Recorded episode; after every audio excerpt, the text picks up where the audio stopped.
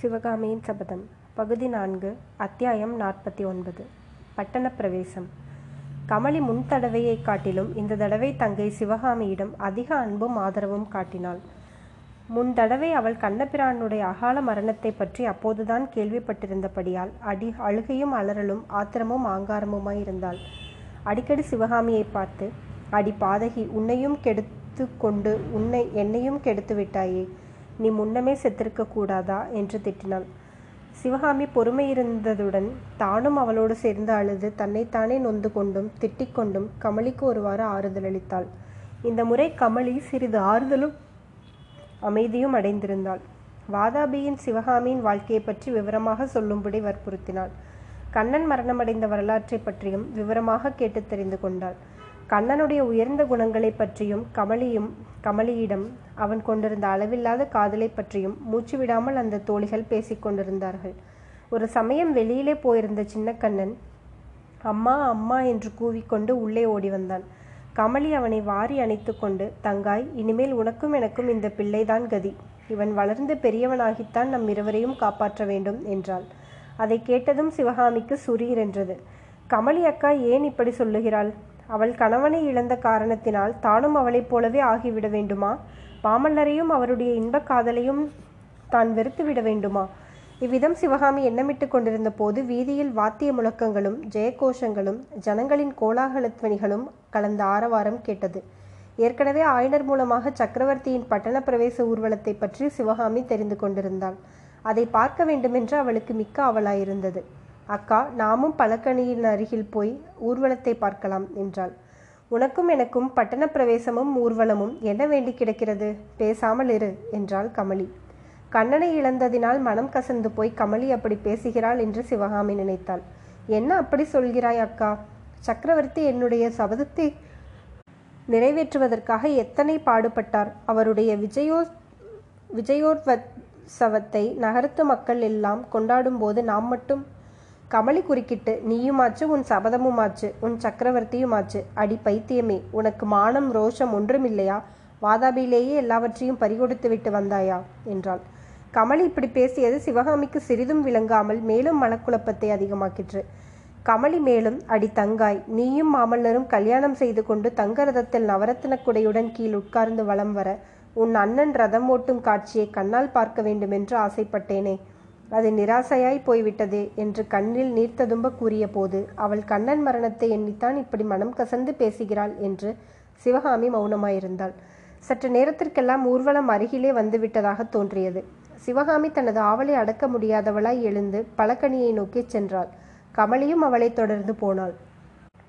ஊர்வலத்தின் முன்னணியில் ஜெய பேரிகைகள் முதுகில் சுமந்து சென்ற பிரம்மாண்டமான ரிஷபங்களும் அலங்கார யானைகளும் குதிரைகளும் ஒட்டகங்களும் அவற்றின் பின்னால் பலவகை வாத்திய கோஷ்டிகளும் கொடிகளும் விருதுகளும் தாங்கிய வீரர்களும் போவதற்கு ஒரு நாளிகைக்கு மேல் ஆயிற்று.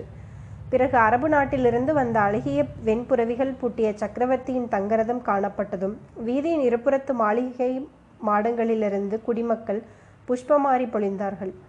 மங்களகரமான மஞ்சள் அரிசியும் நெல்லும் பொரியும் தூவினார்கள். இனிய மனம் பொருந்திய சந்தன குழம்பை வாரி தெளித்தார்கள். வாதாபி கொண்ட மாமல்ல சக்கரவர்த்தி வாழ்க, வீராதி வீரர் நரசிம்ம பல்லவேந்திரர் வாழ்க என்பன போன்ற எத்தனையோ விதமான ஜெயகோஷங்களை வானத்தை எட்டும்படி பதினாறாயிரம் குரல்களிலே எழுந்தன. சக்கரவர்த்தியின் ரதம் அருகில் வந்துவிட்டது என்று அறிந்ததும் சிவகாமியின் இருதயம் வேகமாக அடித்து கொள்ள ஆரம்பித்தது. தங்கரதத்திலே பூட்டிய அழகிய வெண்புறவிகளையே சற்று நேரம் அவள் பார்த்து கொண்டிருந்தாள். பிறகு மிக்க பிரயத்தனத்துடன் கண்களை திருப்பி அந்த தங்க ரதத்திலே அமைந்திருந்த ரத்தின சிம்மாசனத்தை நோக்கினாள். "ஆஹா, இது என்ன?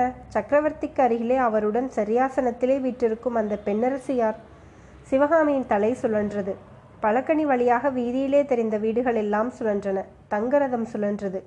அதற்கு முன்னும் பின்னும் வந்த யானைகள் குதிரை பரிவாரங்கள் எல்லாம் சுழன்றன. கூட்டமாக வந்த ஜனங்களும் சுழன்றார்கள். சிவகாமி சுவரை கையினால் கெட்டியாக பிடித்து கொண்டு மறுபடியும் நன்றாக பார்த்தாள்.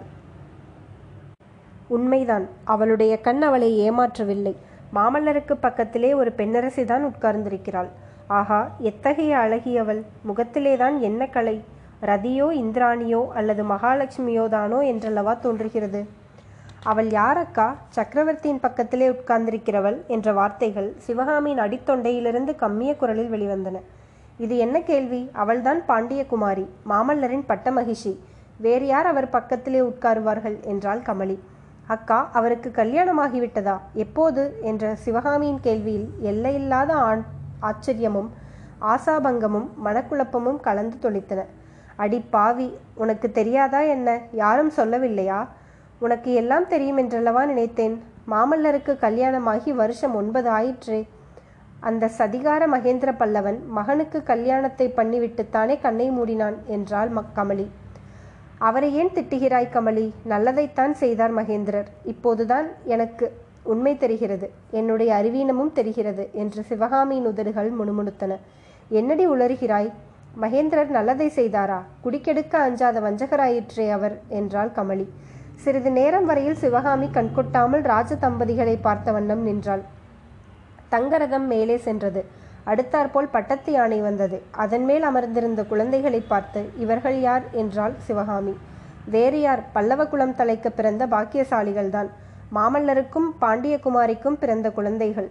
மகனுடைய பெயர் மகேந்திரன், மகளின் பெயர் குந்தவி. இதெல்லாம் உனக்கு தெரியவே தெரியாதா? சிவகாமி மேலும் ஒன்றும் பேசவில்லை.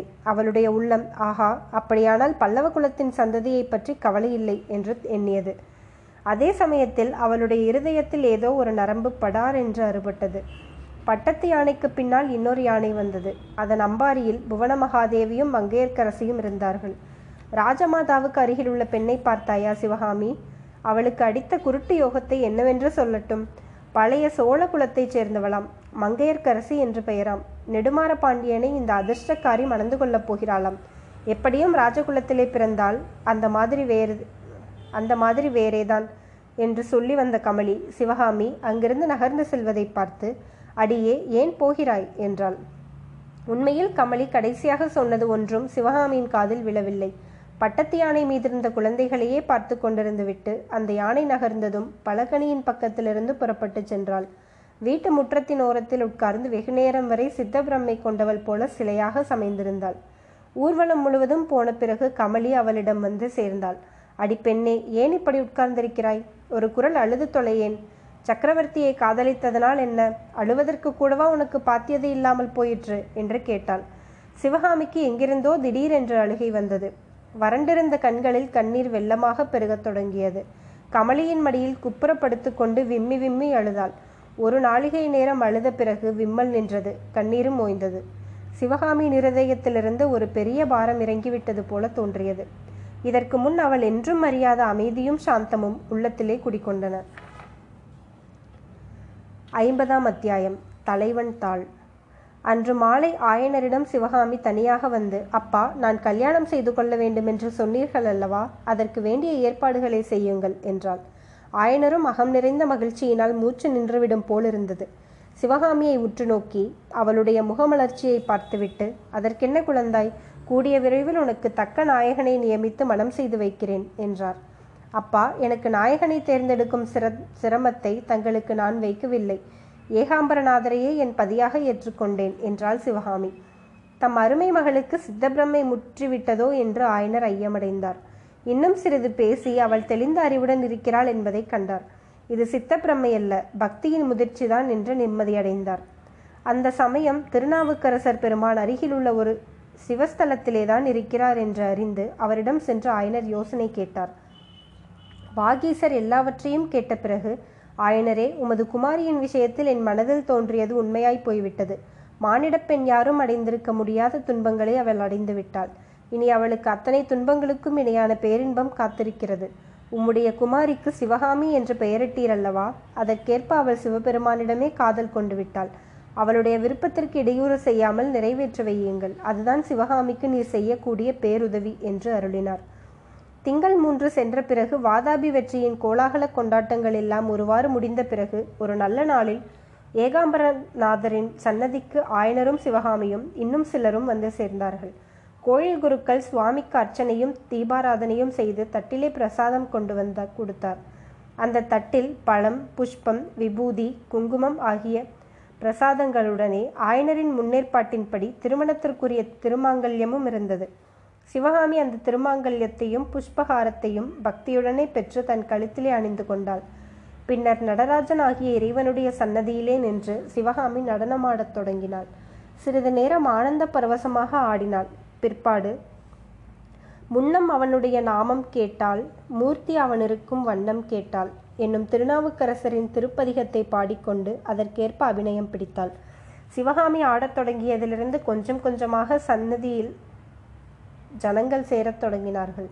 நடனத்தை பார்த்தவர்கள் அனைவரும் மெய்மறந்து பரவசமடைந்து பக்தி வெள்ளத்திலே மிதந்தார்கள். அச்சமயம் யாரும் எதிர்பாரா வண்ணமாக மாமல்ல சக்கரவர்த்தியும் அவ்விடம் வந்து சேர்ந்தார். முன்னொரு தடவை இதே பாடலுக்கு அபிநயம் பிடித்து கொண்டிருந்த போது சிவகாமி மாமல்லரின் வரவை அறிந்து அவருடைய நினைப்பாகவே அபிநயம் செய்ததுண்டு. இப்போது சிவகாமி மாமல்லர் வந்ததையே கவனிக்கவில்லை. அவளுடைய கண்களையும் கருத்தினையும் முழுவதும் ஏகாம்பரநாதரை கவர்ந்து கொண்டார்.